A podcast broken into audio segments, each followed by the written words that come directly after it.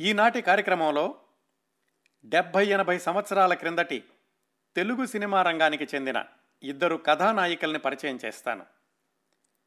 ఇద్దరిని కలిపి ఒకే కార్యక్రమంలో పరిచయం చేయడానికి రెండు మూడు కారణాలు ఉన్నాయండి వీళ్ళిద్దరూ ఇంచుమించుగా సమకాలీనులు. ఇద్దరూ ఒకే ప్రతిష్టాత్మకమైన చిత్ర నిర్మాణ సంస్థ ద్వారా వెలుగులోకి వచ్చి ఆ సంస్థ పేరునే ఇంటి పేరుగా మార్చుకున్నారు. ఒక సినిమాలో ఒకరు హీరోయిన్ అయితే మరొకళ్ళు సెకండ్ హీరోయిన్ మరో సినిమాలో అటు ఇటు అవ్వడం. ఈ విధంగా పంతొమ్మిది వందల నలభై పంతొమ్మిది వందల యాభై ఐదు మధ్యలో తెలుగు సినిమాల్లో కొన్నింటిలో కథానాయికలుగాను మరికొన్నింటిలో ప్రధానమైన పాత్రధారులుగాను ప్రేక్షకుల గుర్తింపు పొందారు. ఇద్దరి జీవితాల్లోనూ మధ్య మధ్యలో మూడు నాలుగు సంవత్సరాల ఖాళీలున్నాయి. ఇద్దరూ మొదటి వరుస హీరోయిన్లు కాలేకపోయారు. అంటే భానుమతి గారు అంజలీదేవి గారులకి వచ్చినంత పేరు వీళ్ళిద్దరికీ రాలేదు.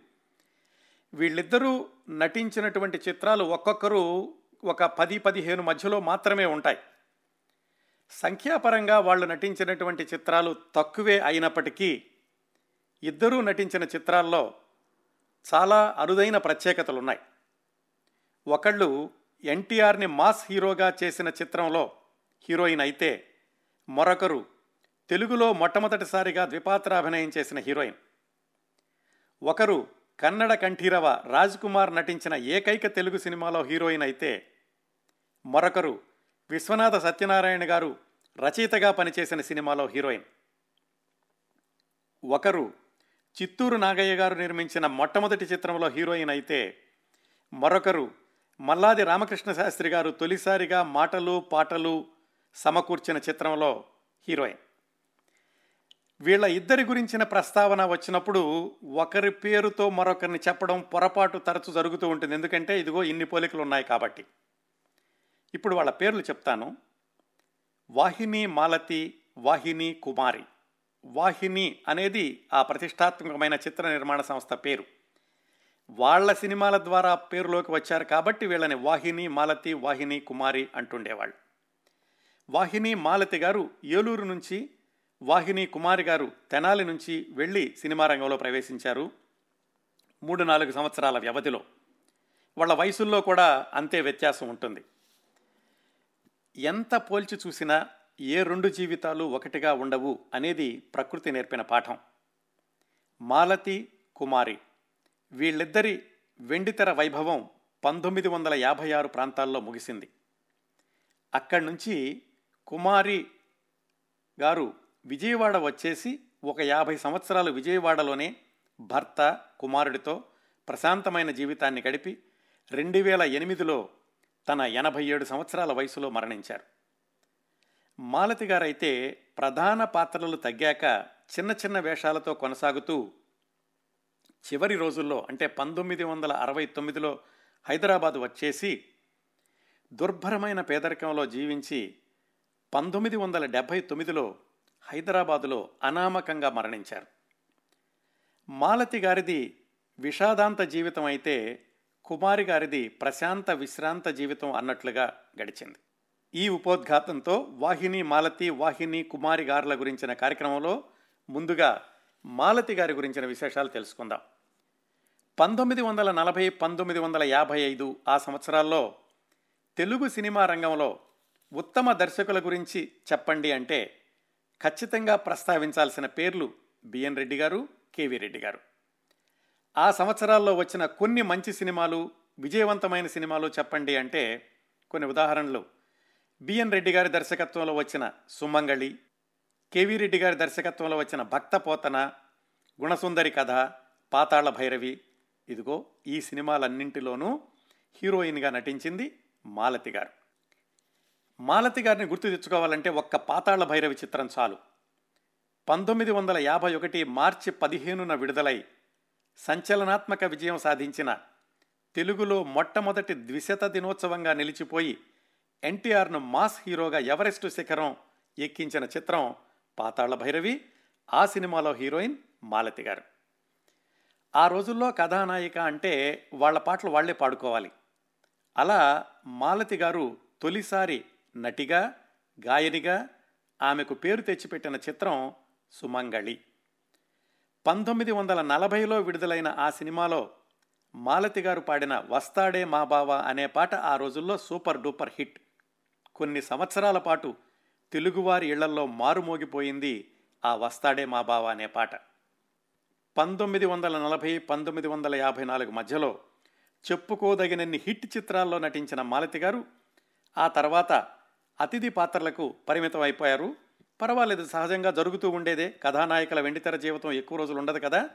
అతిథి పాత్రలు సహజమేలే అని సరిపెట్టుకోవచ్చు కానీ అన్నింటికంటే విషాదం మాలతి గారి చివరి రోజులు.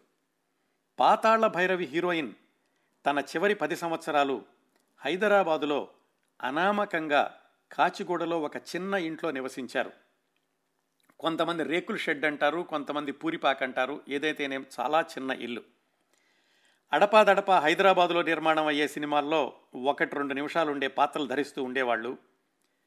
పంతొమ్మిది వందల యాభై ఒకటిలో ఏ ఎన్టీఆర్తో హీరోయిన్గా నటించారో అదే ఎన్టీఆర్ నిర్మాణంలో పంతొమ్మిది వందల డెబ్భై తొమ్మిదిలో వచ్చిన శ్రీ తిరుపతి వెంకటేశ్వర కళ్యాణంలో ఏమాత్రం ప్రాధాన్యత లేని అతి చిన్న పాత్ర ధరించారు తన యాభై మూడు సంవత్సరాల వయసులో మాలతి గారు. అదే ఆమెకు చిట్ట చివరి చిత్రం. అదే సంవత్సరం అంటే పంతొమ్మిది వందల డెబ్భై తొమ్మిది నవంబర్లో కాచిగూడలో ఆమె నివసిస్తున్న చిన్న ఇంటికి బహుశా రేకుల షెడ్ అయి ఉండాలి. ఆ ఇంటి పక్కనే ప్రభాత్ టాకీస్ అనే థియేటర్ కడతా ఉంటే ఆ ప్రహరీ గోడ కూలి ఆమె ఇంటి మీద పడి అది నేలమట్టం అయిపోయింది. ఆ ఇంట్లో ఉన్న ఐదుగురికి దెబ్బలు తగిలి హాస్పిటల్కి తీసుకెళ్తే ఒకరు మరణించారు. ఆ ఒకరు పాతాళ్ళ భైరవ హీరోయిన్ మాలతి గారు. ఆసుపత్రికి వెళ్ళాక ఎవరో గుర్తుపట్టారు. ఈమె సినీ నటి పాతాళభైరవి హీరోయిన్ మాలతి గారు అని. అంతవరకు కూడా ఆమె ఆ చిన్న ఇంట్లో నివసిస్తుందని ఎవరికీ తెలీదు. బహుశా ఆ రోజుల్లో కాచిగూడలో వీధి చివర కిరాణా దుకాణానికి వెళ్ళినప్పుడు షూటింగ్ కోసం బస్సులో వెళ్ళినప్పుడు తమ పక్కనున్నది పాతాళ భైరవి హీరోయిన్ అని ఎవరూ గుర్తుపట్టి ఉండరు. ఒకప్పుడు తారాపథంలో వెలిగిన మాలతి గారు చివరి రోజుల్లో అంత దీనంగా ఎందుకున్నారు అంటే ఆర్థిక ఇబ్బందులు అనేది సహజం కారణంగా కనిపిస్తుంది. మరి ఆర్థిక ఇబ్బందులు కూడా అంత దీనంగా ఎందుకున్నారన్న దానికి వేరే కారణమేం కనిపించదు. సహజంగా అనుకునే మాటలే విధి విలాసం సినిమా రంగంలో మరొక శాపగ్రస్త జీవితం అనుకోవాలంతే. అలనాటి హీరోయిన్ మాలతి గారిని తొలి రోజుల్లో జీవితం దీవించింది చివరి రోజుల్లో జీవితం అకారణంగా శపించింది. అంతవరకే వ్యాఖ్యానించగలం. ఆ హీరోయిన్ మాలతి గారి జీవన ప్రస్థానానికి వెళితే ఆమె పుట్టినటువంటి ఊరు గుంటూరు. అసలు పేరు సూర్యకుమారి. వాళ్ళ నాన్నగారి పేరు గొల్లపూడి సూర్యనారాయణ. ఆయన ఐదవ సంవత్సరంలోనే చనిపోయారు. మాలతి గారికి ఐదు ఐదు సంవత్సరాల వయసు ఉండగా. అప్పుడు వాళ్ళ అమ్మగారు మాలతి గారిని తీసుకుని అప్పట్లో ఆమె పేరు సూర్యకుమారి. ఏలూరు బహుశా పుట్టింటికి వచ్చారు. ఏలూరులోనే ఆమె స్కూల్కి వెళ్ళి చదువుకున్నారు. సంగీతం నేర్చుకోవడం అనేది అప్పట్లో సహజంగా జరుగుతూ ఉండేది. మాలతి గారు కూడా సంగీతం నేర్చుకుని నాటకాల్లో పాల్గొనడం కూడా జరిగింది. ఆమెకు చాలా చిన్నతనంలోనే వివాహం జరిగింది. భర్త పేరు వీరాచారి. వీరాచారి గారి నాన్నగారు గవర్నమెంట్ ఉద్యోగం చేస్తూ ఉండేవాళ్ళు. వీరాచారి గారికి మాత్రం నాటకాలంటే చాలా ఆసక్తి. మోతేవారి కంపెనీ అనే నాటక సంస్థలో ఆయన మేనేజర్గానేదో పనిచేస్తూ ఉండేవాళ్ళు. ఆ తర్వాత సురభి నాటక కంపెనీ కూడా మేనేజర్గా పనిచేశారు. మాలతి గారు చిన్నప్పటి నుంచే ఈ పాటలు పాడడం సంగీతం అంటే ఆసక్తి ఉండడం ఇవన్నీ గమనించి భర్త వీరాచారి ఆమెను ప్రోత్సహించారు. అప్పట్లో గాయనీమణులకు నాటకాల్లో నటిస్తే గా పాటలు పాడే అవకాశం వస్తుంది లేదంటే గ్రామ్ఫోన్ రికార్డులు ఇస్తూ ఉండేవాళ్ళు. అలాగా వీరాచారి గారు భార్య మాలతిని తీసుకుని మద్రాసు వెళ్ళి అక్కడ కొన్ని గ్రామ్ఫోన్ రికార్డుల్లో పాడించారు కచదేవయాని అనే డ్రామాని రికార్డులాగా విడుదల చేస్తే దానిలో పాటలు పాడారు. అవి కాకుండా నీలాల రంగులవాడు ఓగాలి ఉయ్యాల అనేటటువంటి లలిత గీతాలు కూడా మాలతి గారు పాడి గ్రామ్ఫోన్ రికార్డులుగా విడుదల చేశారు. ఆ రికార్డింగ్ అయిపోగానే మళ్ళా భార్యాభర్తలు ఇద్దరు వీరాచారి గారు మాలతి గారు ఏలూరు వచ్చేశారు. ఏలూరు వచ్చిన కొద్ది రోజులకే మాలతి గారికి అంతవరకు సంగీతం నేర్పిన నల్లాన్ చక్రవర్తుల కృష్ణమాచారి గారు అని ఆయన వాళ్ళ ఇంటికి వచ్చి నేను ఒక సినిమాకి పనిచేస్తున్నాను సంగీత సంగీత విభాగంలో. మాలతికి దానిలో ఒక వేషం ఉంటుంది నీకు ఆసక్తి ఉందా? అని వీరాచార్య గారిని అడిగారు. వీరాచారి గారు భార్యను ప్రోత్సహించేటటువంటి వ్యక్తి కాబట్టి ఆయన అంగీకరించారు. కాకపోతే ఇంట్లో వాళ్ళు ఎవరూ కూడా ఒప్పుకోలేదు. అమ్మాయి ఏమిటి? సినిమాల్లోకి వెళ్ళడం ఏమిటి? ఏదో పాటలు పాడడం అంటే పర్వాలేదని కానీ అని. కానీ వీరాచారి గారు ఇంట్లో వాళ్ళందరినీ ఒప్పించి భార్య మాలతి గారిని తీసుకుని మద్రాసు వెళ్ళారు. ఆ విధంగా మాలతి గారు మొట్టమొదటగా సినిమాలో వేషం వేసినటువంటి చిత్రం ఉషా పరిణయం. అది పంతొమ్మిది వందల ముప్పై తొమ్మిదిలో మద్రాసులోనే సుందరం స్టూడియోస్ ఆ తర్వాత నెప్ట్యూన్ స్టూడియో అయ్యింది అది. దానిలో తయారైంది. ఆ ఉషా పరిణయం చిత్రంలోనే మనం తర్వాత మాట్లాడుకోబోయే కుమారి అనేటటువంటి నటీమణి మరొక ప్రధాన పాత్రలో పరిచయం అయ్యారు. అందుకే ముందులో చెప్పినట్లుగా మాలతి గారు కుమారి గారు చాలామందికి అది ఇది పేరు కొంచెం కన్ఫ్యూజన్గా ఉంటూ ఉంటుంది. మాలతి గారు ఆ ఉషా పరిణయంలో పార్వతీదేవిగా నటించారు. ఉషా పరిణయం సినిమా పెద్దగా అది ప్రజాదరణ పొందలేదు. దాంతో ఆ సినిమా తీసిన వాళ్ళు కూడా చిత్ర నిర్మాణాన్ని ఆపేసుకున్నారు.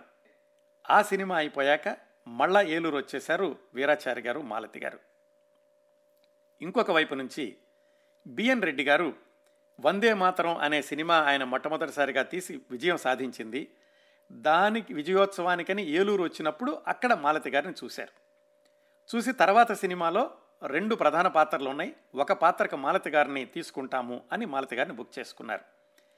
ఆ విధంగా బిఎన్ రెడ్డి గారి రెండో సినిమా సుమంగళిలో ఒక ప్రధాన పాత్రకు మాలతి గారు ఎన్నికయ్యారు. రెండో ప్రధాన పాత్ర మనం తర్వాత చెప్పుకోబోయే కుమారి గారు. ఆ విశేషాలు తర్వాత చెప్తాను. ఆ సినిమాలో ఎలాంటి కథ అంటే బావ కోసం అని కలలకని చిట్ట చివరికి అతను ప్రేమిస్తున్నటువంటి మరొక అమ్మాయిని ద్వేషించలేక వాళ్ళిద్దరి మధ్యన తాను ఉండలేనని చెప్పి తను ఆత్మహత్య చేసుకునే అమాయకమైన పాత్ర. ఆ పాత్రతోటి మాలతి గారికి చాలా పేరు వచ్చింది మాలతి అనేటటువంటి చక్కటి నటీమణి వెండి తెరకు దొరికింది అని ప్రేక్షకులందరూ కూడా అభిమానించారు. ఆ సినిమాలోనే వస్తాడే మా బావ అనేటటువంటి ఒక పాట మాలతి గారే పాడుకున్నారు. అది ఆ రోజుల్లో సూపర్ హిట్ చిత్రం సూపర్ హిట్ పాటగా చాలా సంవత్సరాలు తెలుగు వాళ్ళ ఇళ్ళలో మారుమోగింది. ఈ సుమంగళి సినిమా అయిపోయాక కొన్ని రోజుల పాటు వాహిని వాళ్ళు మరొక సినిమా ఏమీ ప్రారంభించలేదు.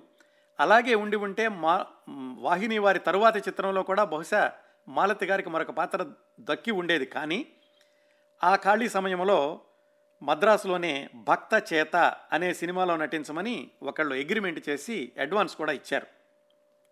ఆ సినిమా కోసమని వేచి ఉండడంతో వాహిని వారి మూడవ సినిమా దేవతలో మాలతి గారికి ఛాన్స్ లభించలేదు. ఆ భక్త చేత అనే సినిమా కూడా మొదలు కాలేదు. ఆ విధంగా ఒక సంవత్సరం వృధా అయిపోయాక పంతొమ్మిది వందల నలభై ఒకటిలో కేవీ రెడ్డి గారు వాహిని తరఫునే భక్త పోతన అనే సినిమా తీశారు. దాంట్లో మాలతి గారికి శ్రీనాథుడి కుమార్తె వేషం ఇచ్చారు. భక్తపోతన సినిమా అంతా చూస్తే కనుక దాంట్లో కొంచెం ఆడపాత్ర అనేది మాలతి గారు ఉన్నటువంటి పాత్ర మాత్రమే శ్రీనాథుడి కూతురులాగా. భక్తపోతన తర్వాత మాలతి గారు చిత్తూరు నాగయ్య గారు మొట్టమొదటిసారిగా నిర్మించినటువంటి చిత్రం భాగ్యలక్ష్మి అది రేణుకా ఫిలిమ్స్ అనే బ్యానర్ మీద. దాంట్లో హీరోయిన్గా ఎంపికయ్యారు. దానిలో కూడా చాలా మంచి పేరు వచ్చింది. దాని తర్వాత మాయా మశ్చేంద్ర అనే సినిమాలో యువరాణి పాత్ర ధరించారు. ఈ విధంగా ఆవిడ పంతొమ్మిది వందల ముప్పై తొమ్మిది నుంచి సుమారుగా పంతొమ్మిది వందల నలభై రెండు నలభై మూడు వరకు నాలుగు సినిమాల్లో ఆవిడ హీరోయిన్గా నటించారు ప్రేక్షకుల్లో మంచి పేరు తెచ్చుకున్నారు. ఆ రోజుల్లో మాలతి గారి గురించి సినిమా పత్రికల్లో వచ్చినటువంటి వ్యాఖ్యలు చదివితే చాలా ఆసక్తికరంగా ఉంటుంది. ఆమెను అందరూ ఎంతగా అభిమానించేవాడు అనడానికి కొన్ని చదివి వినిపిస్తాను. ఒక పత్రికలో రాశారు మాలతి గారి గురించి ఈనాటికి గర్వం లేక అందరితోనూ మాట్లాడుతూ ఉంటుంది ఈ వినయవతి. ఇంట్లో అత్తమామలకు సేవ చేస్తూ ఆడబి ఆడబిడ్డల నడుమ మసలుతూ ఆదర్శ గృహిణిగా ఉంటూ చిత్రాల్లో నటిస్తోంది అంటే ఎంతో అభినందించాలి. మాలతి ఒక ఆదర్శ భారతీ నటి తెలుగు తార కళాధకుర కళారాధకురాలు తెలుగు తమిళ చిత్రకళకు వరప్రసాదం అని ఒక పత్రికలో రాస్తే మరొక పత్రికలో ఏం రాశారంటే మాలతి ప్రధాన లక్షణాలు అనిర్వచనీయమైన ఆకర్షణ అంతు చిక్కని వ్యక్తిత్వము అద్భుతం కలిగించే నటనా ప్రతిభ కావు. సహజత్వం ముగ్ధత్వం ఆవేశం కలిగించని ఆకర్షణ ఎటువంటి వారి ఆత్మీయతనైనా చూరగొనే శక్తి ఈ లక్షణాలన్నీ ఆమెలో స్వభావ సిద్ధంగా ఉన్నవే అని మాలతి గారు రాస్తే మాలతి గారి గురించి రాస్తే కొడవటిగట్టి కుటుంబరావు గారు మాలతి గారి గురించి పంతొమ్మిది వందల నలభై ఒకటి ఆంధ్రపత్రికలో ఏం రాశారంటే నటించడం చేత కాదు కానీ చేత అయినట్టు నటించదు పాడటంలో ప్రతిభ లేదు వెలితీ లేదు. ఒక విభ్రమ కానీ ఒక ఆశ్చర్యం కానీ ఒక జుగుప్స కానీ కలిగించకుండా తెర మీద చూస్తున్నంతసేపు ప్రాణానికి హాయినిస్తూ అమాయకమల్లే ఉంటుంది ఈ రోజున నా అభిమాన తార మాలతి అని. అంతగా ప్రేక్షకులు సినీ పరిశ్రమ వాళ్ళు కూడా మాలతి గారిని అభిమానిస్తూ ఉండేవాళ్ళు. ఆవిడ నటించినటువంటి చిత్రాలు తక్కువైనప్పటికీ. అదే సంవత్సరాల్లో భానుమతి గారు కూడా కథానాయికగా కొనసాగుతూ ఆవిడ అత్యద్భుతమైన విజయవంతమైనటువంటి సినిమాల్లో నటించారు. మాలతి గారు తక్కువ సినిమాల్లో నటించినప్పటికీ ఆవిడ ప్రత్యేకత ఆవిడకున్నది. పంతొమ్మిది వందల నలభై రెండు నలభై మూడు వచ్చేసరికి ఆవిడకి తమిళ సినిమాల్లో అవకాశాలు ఎక్కువగా వచ్చినాయి. మోడర్న్ థియేటర్స్ వాళ్ళ సుభద్ర అలాగే మురుగన్ రాజకుమారి ఇలాంటి సినిమాల్లో నటించేసరికి ఆవిడ ఒక మూడు నాలుగు సంవత్సరాలు తెలుగు చిత్ర పరిశ్రమకు దూరం అయ్యారు. పంతొమ్మిది వందల నలభై ఏడులో భర్త వీరాచారి మాలతి వాళ్ళిద్దరూ కలిసి ఒక సినిమా తీయాలని బ్రహ్మాండమైన ప్రయత్నం చేశారు. కాకపోతే ఆ ప్రయత్నం సఫలీకృతం కాలేదు. సినిమా మొదలు పెట్టలేదు లేకపోతే మొదలుపెట్టి మధ్యలో ఆపేశారు. బహుశా మరి అప్పటి నుంచి వాళ్ళకి ఆర్థిక ఇబ్బందులు మొదలైనవేమో తెలియదు కానీ మాలతి గారి చిట్ట చివరి రోజుల్ని దీన్ని పోల్చి చూస్తే బహుశా ఆ చివరి రోజుల్లోని ఆర్థిక ఇబ్బందులకి వీళ్ళు ఈ సినిమా ప్రారంభించి ఆగిపోవడం కూడా కారణమేమో అనిపిస్తూ ఉంటుంది. దానికి ఖరారైనటువంటి నిదర్శనాలు మన దగ్గర ఏమీ లేవు. ఈ సినిమా ఆగిపోయినటువంటి కొద్ది సంవత్సరాలకే గుణసుందరి కథ కేవీ రెడ్డి గారు దర్శకత్వం చేసింది. దాంట్లో రెండవ రాజకుమార్తె వేషం వేశారు మాలతి గారు. దాని తర్వాత వచ్చింది ఇప్పటికీ కూడా మాలతి గారు అంటే అందరూ గుర్తుపెట్టుకునే సినిమా పాతాళ భైరవి.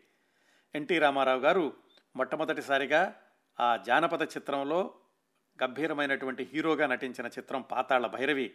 దానిలో మాలతి గారు హీరోయిన్గా నటించడమే కాకుండా ఎన్టీ రామారావు గారితో పాటుగా ధీటుగా నటించి ఎన్టీ రామారావు గారి అందానికి తగినటువంటి అందంతో హీరోయిన్గా ఆవిడ ప్రేక్షకుల్ని అలరించారు. ఆ సినిమా విజయం గురించి చెప్పాల్సిన అవసరం లేదు కదా. దాని తర్వాత రత్నకుమారి అనే తమిళ సినిమాలో భానుమతి గారితో కలిసి నటించారు. ఈ పాతాళ భైరవి సినిమాని జెమినీ వాళ్ళు పారా డబ్బింగ్ అని చేశారు. అంటే కొన్ని సీన్లు మళ్ళీ రీషూట్ చేసి హిందీలో కొన్ని పాటలను పెట్టి అలాగా డబ్బింగ్ చేశారు. హిందీలో డబ్బింగ్ చేసినప్పుడు హిందీలో తమ సంభాషణలు తామే చెప్పుకున్న ఇద్దరు నటులు ఎవరంటే దానిలో మనం మాట్లాడుకుంటున్న మాలతి గారు ఎస్వి రంగారావు గారు. మాలతి గారు చిన్నప్పుడే హిందీ పరీక్షలో కూడా పాస్ అయ్యారు. అందుకనే తన డబ్బింగ్ తానే చెప్పుకోగలిగారు. ఈ పాతాళ భైరవిలో నటించే సమయంలోనే అగ్ని పరీక్ష అని అలాగే గోపీచంద్ గారి పేరంటాలు అనే సినిమాలో కూడా ద్వితీయ కథానాయికగా ప్రధాన పాత్రగా నటించారు హీరోయిన్ కాదనమాట ఆ తర్వాత మూడు సంవత్సరాల పాటు ఆమెకి ఏ సినిమాలో కూడా వేషాలు రాలేదు. ఎందుకు అంటే కారణాలు కనిపించవు. సుమారుగా అదే సంవత్సరాల్లో సినిమా పత్రికలో వచ్చిన ఒక వ్యాసంలో రాశారు గత మూడు సంవత్సరాలుగా మాలతి గారు ఏ సినిమాలోనూ ఎందుకు నటించడం లేదు అంటే పెద్ద కారణాలు కనిపించడం లేదు అని. ఆ ఆటంకం తర్వాత పంతొమ్మిది వందల యాభై నాలుగులో కాళహస్తి మహత్యం అని తెలుగులో వచ్చింది సినిమా. అది కన్నడ కంఠీరవ రాజ్ కుమార్ కన్నడంలో తీసిన సినిమాని తెలుగులో పునర్నిర్మించారు. ఆయన తెలుగులో నటించిన ఏకైక చిత్రం కాళహస్తి మహత్యం. దాంట్లో ప్రధాన పాత్ర ధరించారు మాలతి గారు. అక్కడి నుంచి మళ్ళా ఏమైందో తెలియదు కానీ ఇంకా ప్రధాన పాత్రలు పూర్తిగా తగ్గిపోయినాయి. తగ్గిపోయి ఆవిడ చిన్న చిన్న పాత్రలకు పరిమితం అయ్యారు. ఈ కాళహస్తి మహత్యం తర్వాత నాగుల చవితి అల్లావుద్దీన్ అద్భుత దీపం దైవ బలం పెళ్ళి కానుక ఇంటికి దీపం ఇల్లాలే ఇలా చిన్న చిన్న వేషాలు వేసుకుంటూ వచ్చి దేశద్రోహులు వీరాభిమన్యు అలాగే శ్రీ శ్రీ శ్రీ రా మర్యాద రామన్న కథ జగత్ కిలాడీలు ఇలాంటి సినిమాల్లో కూడా వేషం వేశారు. ఆ సమయంలోనే పంతొమ్మిది వందల అరవై తొమ్మిదిలో ఆవిడ హైదరాబాద్కి మకా మార్చి అదిగో ముందులో చెప్పుకున్నట్లుగా ఒక చిన్న ఇంట్లో కాచిగూడలో ఉంటుండేవాళ్ళు. ఆ కాచిగూడలో ఉంటున్నప్పుడు పంతొమ్మిది వందల డెబ్భై తొమ్మిదిలో ఎన్టీ రామారావు గారి సొంత సినిమా శ్రీ తిరుపతి వెంకటేశ్వర కళ్యాణంలో కూడా వేషం వేశారు. అదే ఆవిడకి చిట్ట చివరి సినిమా. పంతొమ్మిది వందల డెబ్ డెబ్భై తొమ్మిది నవంబర్లో హైదరాబాద్ అంతా కర్ఫ్యూ ఉంది. భారీ వర్షాలు కురు కురుస్తున్నాయి. విషాదాంత సినిమాల్లో పతాక సన్నివేశంలాగా ఆ భారీ వర్షాలకి ప్రభాత్ టాకీస్ ప్రహరీ గోడ విరిగి పడి మాలతి గారు ఉంటున్నటువంటి ఆ చిన్న రేకుల షెడ్డో ఏదో అది కూలిపోయి అలా ఎవరికీ తెలియకుండా మరణించారు. చాలా బాధగా ఉంటుంది తెలుసుకుంటే ఎందుకంటే పాతాళ పాతాళ భైరవి లాంటి సినిమాలో నటించిన హీరోయిన్ అంత అనామకంగా చనిపోయారంటే కానీ కొన్నిసార్లు ఇంతకుముందు చెప్పుకున్నట్లే పెద్దగా కారణాలు కనిపించవు అయ్యో అనిపిస్తుంటుంది ఇలాంటి జీవితాల గురించి విన్నప్పుడు. ఇదండి పాతాళ భైరవి హీరోయిన్ మాలతి గారి గురించినటువంటి విశేషాలు. తరువాత మనం విశేషాలు తెలుసుకోబోయే అలనాటి హీరోయిన్ వాహిని కుమారి. ఈ పేరును బట్టే చెప్పాను కదా వాహిని సంస్థలో ప్రవేశించి ఆ వాళ్ళ సినిమాల్లోనే పేరు తెచ్చుకోవడం వల్ల కుమారి గారిని కూడా వాహిని కుమారి అనేవాళ్ళు. ఆవిడ అసలు పేరు మద్దెల నగరాజకుమారి. సినిమాల్లో నగరాజకుమార్ అని కొన్నిసార్లు రాజకుమారి అని కొన్నిసార్లు కుమారి అని కొన్నిసార్లు ఉంటుంది. ఆ రోజుల్లో ఉన్న వాళ్ళకి మాత్రం వాహిని కుమారిగానే ఆవిడ ప్రసిద్ధం. ఆవిది తెనాలి స్వగ్రామం. వాళ్ళ నాన్నగారి పేరు వెంకటేశ్వరరావు అమ్మగారి పేరు రమామణి. వాళ్ళిద్దరికీ మూడో సంతానం మధ్యల నగరాజకుమారి. చిన్నతనం నుంచి సహజంగానే పాటలన్నా సినిమాలన్నా ఆసక్తి ఉండేది. కానీ ఇంట్లో వాళ్ళకి మాత్రం అవంటే ఇష్టం ఉండేది కాదు. పాటలు పాడడం వరకు సంగీతం నేర్చుకోవడం వరకు సరే అన్నారు కానీ సినిమాలు చూడడం అలాగే నాటకాల్లో నటించడం ఇలాంటి వాటికి వాళ్ళు అభ్యంతరం చెప్పారు. లేకపోతే ఆ రోజుల్లోనే స్థానం నరసింహారావు గారు వచ్చి అడిగారట ఆ అమ్మాయిని మా నాటకాల్లో వేషాలు వేయించండి అని. ఇంట్లో వాళ్ళు ఒప్పుకోకపోవడం వల్ల వెళ్ళలేదు. అలాగే సినిమాల్లో కూడా ఆ రోజుల్లో తెనాల్లో ఎవరినైనా వెతుకుదాము అని చెప్పి శ్రీకృష్ణ తులాభారం మిత్రవింద అనే వేషానికి వచ్చారు ఎవరో అయితే ఈ కుమారి గారి ఇంట్లో వాళ్ళు ఒప్పుకోలేదు. అందువల్ల కుమారి గారు ఆ వేషానికి ఎంపిక కాలేదు. ఆ వేషానికి ఎంపికైన వాళ్ళు కాంచనమాల గారు. ఆ తర్వాత ఆవిడ జీవితం అంతా వేరే కార్యక్రమంలో మనం తెలుసుకుందాం. అలాగే బందర్ నుంచి పివి దాసు గారని ఆయన మద్రాసు వెళ్ళి సీతా కళ్యాణం అనే సినిమా తీస్తూ దానిలో సీత వేషం అని కూడా తెనాల్లో ఉన్నటువంటి కుమార్ గారిని అడిగారు కానీ ఇంట్లో వాళ్ళు పంపించలేదు. అందువల్ల ఆ వేషం కూడా కుమార్ గారికి దక్కలేదు. ఆ రోజుల్లో కెమెరా ముందు నుంచుంటేనే ఆయుష్ పోతుంది అని కొంతమందికి నమ్మకం ఉండేది. ఇంకా సినిమాల్లో కెమెరా ముందంటే ఆయుష్ తగ్గిపోతుంది అని మరికొంతమందికి నమ్మకం ఉండేది. అందువల్ల కూడా ఇంట్లో వాళ్ళెవరూ కుమార్ గారిని సినిమాల్లోకి పంపించడానికి ఒప్పుకోలేదన్న అవకాశాలు వచ్చినప్పటికీ. అలా జరుగుతూ ఉండగా పంతొమ్మిది వందల ముప్పై ఏడు ప్రాంతాల్లో కుమారి గారికి వరుసకి బాబాయ్ అవుతాడు పువ్వుల అంజయ్య అని ఆయన కన్నాంబ గారి నాటకాల కంపెనీలో వయోలినిస్ట్గా పనిచేసేవాళ్ళు.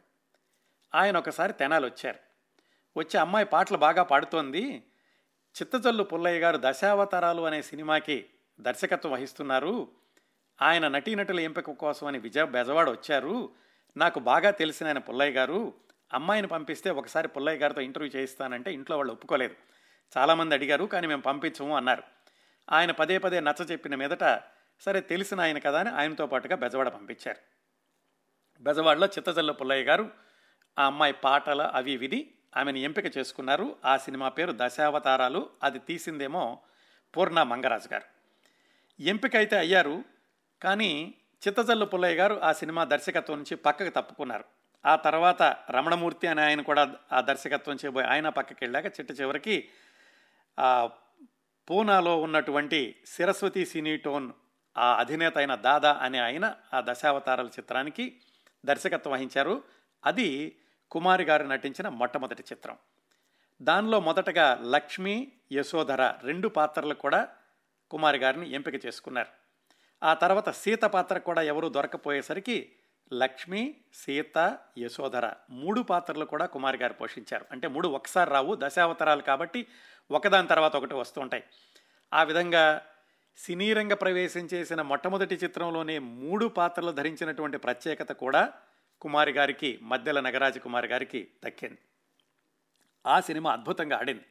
నగరాజ కుమారి గారికి కూడా బాగా పేరు వచ్చింది దాంతో ఇంట్లో వాళ్ళు కూడా ఇక వద్దు అనలేకపోయారు. ఆ దశావతారాలు పూర్తవ్వగానే రెండో సినిమా అమ్మ అని అది కలకత్తాలో తయారు చేశారు. దాంట్లో హీరోయిన్గా నటించేటటువంటి అవకాశం వచ్చింది. దానిలో కూడా కుమార్ గారు తన పాటలు తనే పాడుకున్నారు. అందులో వచ్చినటువంటి డ్యూయట్ సాంగ్స్ ఆ రోజుల్లో చాలా ప్రేక్షకుల్ని అలరించాయి. ఆ తర్వాత వచ్చినటువంటి చిత్రం ఉషా పరిణయం. అది మాలతి గారికి మూడవ చిత్రం. ఈ ఉషా పరిణయంలో ఆమె ఒక ప్రధాన పాత్ర పోషించారు. ఉషకి అనిరుద్ధుడికి ఇద్దరికీ మధ్యన రాయబారం నడిపేటటువంటి చిత్రలేఖ అనే పాత్ర పోషించారు కుమారి గారు. అదే సినిమాలో మాలతి గారు పార్వతి పాత్ర ఒక చిన్న పాత్ర పోషించారు. ఈ విధంగా ఈ ఉషాపురణి దగ్గర నుంచి తర్వాత చాలా సినిమాల్లో ఇందాక చెప్పుకున్న మాలతి గారు ఇప్పుడు మాట్లాడుకుంటున్న కుమారి గారు అటు ఇటుగా నటిస్తూ ఉండేవాళ్ళు. ఈ ఉషా పరిణయం సరిగా ఆడలేదు. కుమారి గారికి వచ్చిన అద్భుతమైనటువంటి అవకాశం ఆవిడకి చక్కటి గుర్తింపు తెచ్చిపెట్టిన సినిమా వాహిని వారి రెండవ సినిమా సుమంగళి. కుమారు గారు వాహిని వారి సినిమాల్లో మొట్టమొదటిసారిగా నటించింది ఈ సుమంగళి. ఇందాక మాలతి గారి గురించి చెప్పినప్పుడు చెప్పుకున్నప్పుడు కూడా ఈ సుమంగళి గురించి మాట్లాడుకున్నాం. దాంట్లో ఒక కథానాయిక మాలతి గారని రెండో కథానాయిక ఇప్పుడు మాట్లాడుకుంటున్న కుమారి గారు. సుమంగళిలో హీరో అవసరాల శేషగిరిరావు గారిని గిరి అనేవాళ్ళు. ఆయన ఈ ఒక్క సినిమాలోనే హీరోగా నటించారు. తర్వాత రోజుల్లో ప్రముఖ జానపద గాయని వింజమూరి అనసూయదేవి గారిని వివాహం చేసుకున్నారు. అలాగా గిరి గారు ఒకే ఒక్క సినిమాలో హీరోగా నటిస్తే దానిలో హీరోయిన్గా నటించింది కుమారి గారు.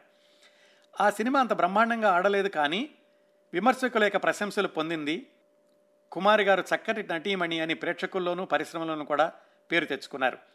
ఆ సినిమాలో నటించేటప్పుడే వాహిని వాళ్ళు కుమారి గారితోటి మూడు సినిమాల్లో నటిస్తాను అని ఒక అగ్రిమెంట్ రాయించుకున్నారు. దాని ప్రకారం ఆ తరువాత వచ్చిన వాహిని వారి చిత్రం దేవతలో కూడా కుమారి గారు హీరోయిన్గా నటించారు. దానిలో హీరో నాగయ్య గారు. దేవత చిత్రం బాగా ఆడింది. కుమార్ గారికి ఆ సుమంగళితో వచ్చినటువంటి పేరు మరింతగా బలపడింది ఈ దేవత సినిమాతోటి కేవీ రెడ్డి గారు అప్పటికి ఆ సినిమాకి ఇంకా అసిస్టెంట్ డైరెక్టర్గాను ప్రొడక్షన్లోనూ పనిచేస్తున్నారు. కేవీ రెడ్డి గారు బిఎన్ రెడ్డి గారు కుమార్ గారి పట్ల ప్రత్యేకమైన శ్రద్ధ తీసుకుని ఆవిడ నటనను మెరుగుపరుచుకోవడానికని హాలీవుడ్ సినిమాలకి అలాగే ఉత్తరాదిన వచ్చే సినిమాలకి తీసుకెళ్ళి ప్రత్యేకంగా చూపించి ఆవిడకి నటనలో శిక్షణ ఇవ్వడం ఇలాంటివన్నీ చేస్తూ ఉండేవాళ్ళట. వాళ్ళకున్న అగ్రిమెంట్ ప్రకారం తరువాత వచ్చిన వాహిని వారి చిత్రం భక్తపతంలో కూడా కుమారి గారు నటించాల్సి ఉంది. కానీ అదే సమయంలో బొంబాయిలో ఒక సినిమా జరుగుతోంది. దాంట్లో కేఎస్ ప్రకాశ్రావు గారు అప్పట్లో కొత్తగా వస్తున్నారు ఆయన హీరో. దానికోసమని కొంతమంది పిలిస్తే బొంబాయి వెళ్ళారు. అక్కడ ఆరు నెలలు ఉండడంతో వీళ్ళు చేసుకున్న అగ్రిమెంట్ ప్రకారం వాహిని వారి భక్త పోతనలో నటించే అవకాశం దక్కలేదు కుమారి గారికి. అదే మాలతి గారు పోషించారు భక్త పోతనలను ఆ తర్వాత దాదాపుగా నాలుగైదు సంవత్సరాల పాటు ఎందుకనో కానీ సినిమాలకు దూరంగా ఉండాల్సి వచ్చింది కుమారి గారు. ఆ తర్వాత పంతొమ్మిది వందల నలభై ఐదులో వాల్మీకి అనే సినిమాలో హీరోయిన్గా నటించారు. మళ్ళా పంతొమ్మిది వందల నలభై ఆరులో ముగ్గురు మరాఠీలు అని అక్కినే నాగేశ్వరరావు గారు నటించిన సినిమా. దాంట్లో సిహెచ్ నారాయణరావు గారి భారీగా నటించారు. ఆ ముగ్గురు మరాఠీల సినిమా అద్భుతంగా ఆడింది. చాలా మంచి పేరు వచ్చింది. అదేమిటో దురదృష్టం ఈ కుమారి గారికి రెండు మూడు మంచి సినిమాల్లో నటించడం మళ్ళా మూడు నాలుగు సంవత్సరాలు గ్యాప్ రావడం అలా జరిగింది. ఈ ముగ్గురు మరాఠీలు తర్వాత కూడా అదే జరిగింది. ముగ్గురు మరాఠీలు అయిపోయాక సిఎస్ఆర్ గారు సొంతంగా దర్శకత్వం చేస్తూ శివగంగా అనే సినిమా తీస్తూ దాంట్లో హీరోయిన్గా బుక్ చేసుకున్నారు కుమారి గారిని. కానీ ఆ సినిమా పూర్తి కాలేదు. దాంతో మరికొంత అంతరాయం వచ్చింది ఆవిడ ఆవిడ నట జీవితంలో. ఈ విశేషాలన్నీ కూడా కుమారి గారు చిట్ట చివరి రోజుల్లో విజయవాడలో ఉంటున్నప్పుడు ఒక పత్రికకు ఇంటర్వ్యూ ఇచ్చారు. దానిలో చెప్పుకున్నారు ఈ విశేషాలన్నీ. ఆ రోజుల్లో కుమారి గారితోటి చాలా స్నేహంగా ఉండే ఇతర నటీమణులు అంజలిదేవి గారు పుష్పవల్లి గారు వాళ్ళు తరచూ కలుస్తూ ఉండేవాళ్ళం మేము. సినిమాల్లో నటించినప్పుడే కాకుండా విడిగా కూడాను అని కుమారి గారు చెప్పుకున్నారు. ఇలా ముగ్గురు మరాఠీల తర్వాత మరికొంత గ్యాప్ వచ్చాక పంతొమ్మిది వందల యాభై ఒకటిలో మాయపిల్ల అనే సినిమాలో హీరోయిన్గా నటించారు కుమారి గారు. ఒక హీరోయిన్ కాదు ఇద్దరు హీరోయిన్లు. ఎలాగంటే అందులో ద్విపాత్రాభినయం. ఆ విధంగా తెలుగు తెర మీద మొట్టమొదటిసారిగా ద్విపాత్రాభినయం చేసిన ప్రత్యేకత కూడా వాహిని కుమార్ గారికి దక్కింది. మాయపిల్ల సిని మాయపిల్ల చిత్రంలో రెండు పాత్రలు ధరించి దాంట్లో చాలా ఫైటింగ్ సీన్స్ కూడా ఉన్నాయి. ఆ పోరాటాల్లో కత్తి యుద్ధాలు కొండ చిలువతో ఫైటు ఇవన్నీ చేశారు. కథా ప్రకారం దాంట్లో కొంచెం గ్లామరస్ దుస్తులు కూడా నటించాల్సి వచ్చింది. ప్రేక్షకులందరూ కూడా కుమారి కోసం కుమారి గారి కోసమని మాయపిల్ల సినిమా చూశారు కానీ మాయపిల్ల సినిమా అంతగా అది ప్రజాదరణ పొందలేదు. మాయపల్లి సినిమాకి మరొక ప్రత్యేకత ఏమిటంటే ఆ సినిమాకి దర్శకత్వం వహించింది రఘుపతి వెంకయ్య గారి అబ్బాయి రఘుపతి సూర్యప్రకాష్ అని ఆయన దర్శకత్వం వహించిన చిట్ట చివరి సినిమా.